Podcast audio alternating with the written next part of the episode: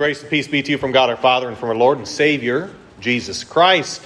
On Easter Sunday, we celebrated the resurrection of Jesus. We, last week, remembered Jesus' resurrection appearances, two of them. Once, uh, when he appears to the disciples as they're gathered in that locked room, and he breathes out on them and gives them the Holy Spirit and tells them, that he is giving them the office of the keys, the authority to forgive sins of those who are repentant and to retain the sins of those who are unrepentant.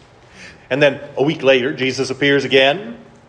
Thomas is there this time, remember? And Thomas believes, and Jesus says, Blessed are those who have not seen and yet believe. And John's gospel really could have ended quite nicely when then with the, the verses that follow.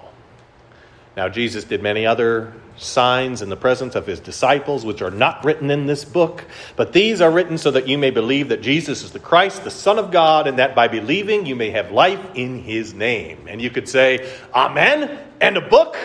Well done, John. You got the whole thing, right? However, Instead of ending it there, John gives just a brilliant epilogue. We check back in with some of those key figures that we've been hearing about throughout this time, and, and we get to hear another resurrection appearance of Jesus. After this, Jesus revealed himself again to the disciples by the Sea of Tiberias. And he revealed himself in this way. Simon Peter, Thomas, called the twin, Nathanael of Cana in Galilee, the sons of Zebedee, and two other disciples were together. Simon Peter said to them, I am going fishing. They said to him, We will go with you. They went out and got into the boat, but that night they caught nothing. I'm going fishing. Seems like an innocuous enough phrase, doesn't it? It's the kind of thing my dad would say to us, and we'd say, Can we go too? Right? Uh, it's the kind of thing uh, your boys want you to do all the time, right, Jake? I want to go fishing. Well, the disciples were fishermen by trade, but they, when, when Peter says, I'm going fishing, it wasn't just like, hey, this is a fun hobby that I want to go and do and, and enjoy with my buddies here. When Peter was saying, I'm going fishing, he was saying a whole lot more. What Peter was really saying is, I failed as a disciple of Jesus, and I'm going to go back to my old way of life. Way back at the beginning of Jesus' ministry, Jesus had called Peter to be a disciple. We hear about that in Luke chapter 5. On this occasion, while the crowd was pressing in to hear the word of God, he was standing by the lake of Gennesaret, and he saw two boats by the lake, but the fishermen had gone out of them and were washing their nets. Getting into one of the boats, which was Simon's, he asked him to put out a little from the land. And he sat down and taught the people from the boat. And when he had finished speaking, he said to Simon, Put out into the deep and let down your nets for a catch. And Simon answered, Master, we toiled all night and took nothing. But at your word, I will let down the nets. And when they had done this, they enclosed a large number of fish, and their nets were breaking. They signaled to their partners in the other boat to come and help them, but when they came and filled the boat, so they began to sink. And when Simon Peter saw it, he fell down at Jesus' knees, saying, Depart from me, for I am a sinful man, O Lord.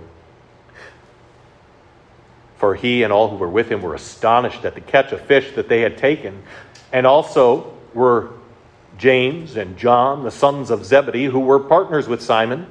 And Jesus said to Simon, Do not be afraid. From now on, you will be catching men. And, do, and, and when they had brought their boats to the land, they left everything and followed him. From now on, you will be catching men. But Peter now is saying to his friends, I'm going back to fishing for fish. What he really meant was, I failed to be a disciple of Jesus. I tried, and I failed. I blew it. I'm not worthy to be a disciple of Jesus. I'm going back to my old ways. Yes, I know for certain Jesus is risen. I saw him twice with my own eyes. That's good news for Jesus. That's good news for maybe those who didn't deny him like I did. There's, there can't be a place in the church for somebody like me. Peter's mindset is one that comes up again and again and again in the Christian world, isn't it? I tried to be a good Christian and I failed. There's no hope for me. Other people are better than me. I'm not worthy to be a disciple of Jesus. I may even believe that Jesus is risen from the dead, but the, that could be good news for other people, but I'm not a good Christian. I'm going to go back to my old way of life. They think they've tried Christianity and failed. They think they've understood the message of Jesus and tried to apply it to their lives, but they've come up short. Really, they've understood the law, but not the gospel. This seems to be where Peter was at at this point. Just as day was breaking, Jesus stood on the shore, yet the disciples did not know that it was Jesus. Jesus said to them, Children, do you have any fish? They answered him, No. He said to them, Cast the net on the other side of the boat, and you will find some. So they cast it. And now they were not able to haul it in because of the quantity of fish. The disciple whom Jesus loved therefore said to Peter, It is the Lord. When Simon Peter heard that it was the Lord, he put on his outer garment, for he was stripped for work, and threw himself into the sea. The other disciple in the boat dragged the net full of fish, for they were not far from the land, but about a hundred yards off. They knew it was Jesus. They knew it because this is the second time Jesus has done this, right? When he called them the very first time, there was this miraculous catch of fish. So they get this miraculous catch of fish once more, and they know it's Jesus. Now, notice what happens with Peter. He forgets about this whole idea of going back to being a fisher of fish, doesn't he? Forget the fish. I'm going to Jesus. He grabs his outer garment, jumps into the water, and goes to Jesus as quickly as he can. By the way, don't miss the baptismal imagery right there, right? He goes into the water, new outer garment, going to Jesus. He's covered with the righteousness of Christ. When they got to the land, they saw a charcoal fire in place with fish laid out on it and bread. Jesus said to them, Bring some of the fish that you have just caught. So Simon Peter went aboard and, and hauled the net ashore, full of large fish, 153 of them. And although there were so many, the net was not torn. Jesus said to them, Come and have breakfast. Now, none of the disciples dared ask him, Who are you? They knew it was the Lord. Jesus came and took the bread and gave it to them, and so with the fish. This was now the third time that Jesus had revealed to the disciples, uh, was revealed to the disciples after he was raised from the dead.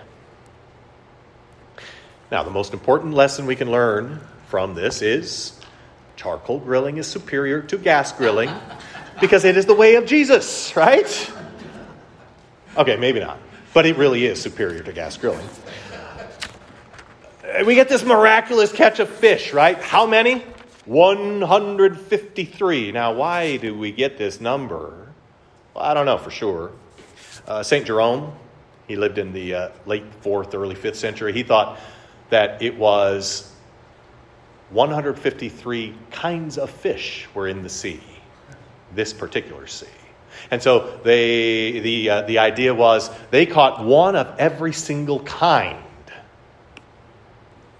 now, I have no idea if that's true or not, but Jerome's point with this was right because Jesus was now sending the disciples to the nations. You're going to go catch men, and it's going to be all kinds of men. You're going to be fisher of nations.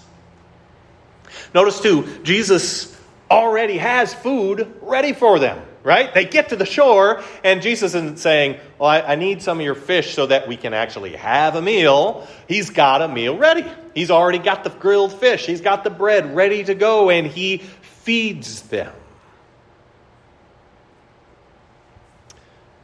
And if you miss the connection with the Lord's Supper here, you're just not looking very hard, are you? here is Jesus with his meal, feeding his people as they gather around him, and he teaches them and he uh, feeds them, right? This is church. That's exactly what's happening here. But notice also, Jesus says to the disciples, Bring some of the fish that you have caught. I love this because Jesus invites them to be a part of things. He's blessed them with these fish, and he says, Now you, you can bring those, and you can have a contribution to this gathering too. Because that's what Jesus does. He blesses us and then lets us be a blessing to others. And Jesus does the same thing for us, doesn't he? All right, here's the offering. Take some of the fish that I've put into your nets, and you can give it so that we can continue to gather together as the church. That's what the offering is giving some of the fish that Jesus has placed into our nets and bringing them right back to Him. When they had finished breakfast, Jesus said to Simon Peter, Simon, son of John, do you love me more than these? He said to him, Yes, Lord, you know that I love you. He said to him, Feed my lambs. He said to him a second time, Simon, son of John, do you love me? He said to him, Yes, Lord, you know that I love you. He said to him, Tend my sheep. He said to him the third time, Simon, son of John, do you love me? Peter was grieved because he said to him the third time, Do you love me? And he said to him, Lord, you know everything. You know that I love you. Jesus said to him, Feed my sheep. Truly, truly, I say to you, when you were young, you used to dress yourself and walk wherever you wanted, but when you are old, you will stretch out your hands, and another will dress you and carry you where you do not want to go. And he said this to show by what kind of death he was going to glorify God. And after saying this, he said to him, Follow me. Now we zero back in on Peter one more time. Peter had denied Jesus three times. Now Jesus restores him three times. Jesus forgives Peter three times. And not only is Peter forgiven, he's sent by Jesus. Yes, Peter, you're not only going to be my disciple, you're also going to be a fisher of men. That call still stands. And over and above that, you're not only going to be a fisher of men, you're going to be a shepherd of my sheep pastor. Peter had blown it. But then he had come to know the love, the mercy, the grace, the forgiveness of Jesus. And now, having, having learned all of this, having received all of this, now he's ready to shepherd God's people. He's ready to serve them, not as an arrogant man who thinks that the way of Jesus is the way of the strong and the way of those who never fall, but in humility. As one who knows that the way of Jesus is the way of forgiveness. Shepherd my sheep, forgive their sins, care for them, tend to them, love them. Now, Peter had gotten himself into all kinds of trouble because of his pride. On Maundy Thursday, Peter had arrogantly said, Though all fall away because of you, I will never fall. he had even doubled down on it. Even if I must die with you, I will never deny you. And then he'd gone and blown it. Well, now he had received forgiveness, hadn't he? Now Peter's ready to serve in humility as one whose sins have been forgiven, as one restored by Jesus, as one who has received mercy. Peter's now ready. He's ready to forgive sins on behalf of Jesus, to restore those who have fallen, to show mercy to those who need mercy. Peter has learned the way of Jesus is not the way of the law, it's the way of forgiveness. and mercy. No longer was Peter living under the law, but under the gospel. Now, Jesus ends this by speaking of the way in which Jesus, uh, Peter's going to die. He tells him, When you're old, you'll stretch your hands out, and another will dress you and carry you where you do not want to go. Peter, who had denied Jesus three times, who had fled, now he, he will give the bold confession to the end, and he will die a martyr's death. Uh, according to the traditions handed down to us, Peter does die by crucifixion, but he doesn't deem himself worthy to die in the same way as Jesus. And so he says, Well, if you're going to crucify me, crucify me upside down. He boldly confesses Christ to the end. Peter was forgiven and sent. Sent to make new disciples, sent to care for disciples of Jesus as a pastor. Peter was sent to invite others to the same thing that Jesus had called him to do to follow Jesus. And the call's for you as well. You who've blown it, you who've tried to be a good Christian and failed. Well, that's kind of the point, isn't it? That's why we're here. How many good Christians are gathered here today? None.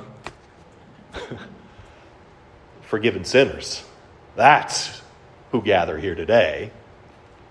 Those who know the mercy of Jesus, who know the forgiveness that is found in Jesus. Of course, you failed. We all have. But Jesus didn't come for the righteous, but for sinners. His death on the cross was for failures like us. His resurrection is good news because it means we who have tried and failed, we've got an answer now. And the answer is not double down and try harder. The answer is Jesus. And Jesus speaks the same words to you today that he spoke to Peter Follow me. In Jesus' name, amen. Now may the peace that passes all understanding keep your hearts and your minds in Christ Jesus to life everlasting.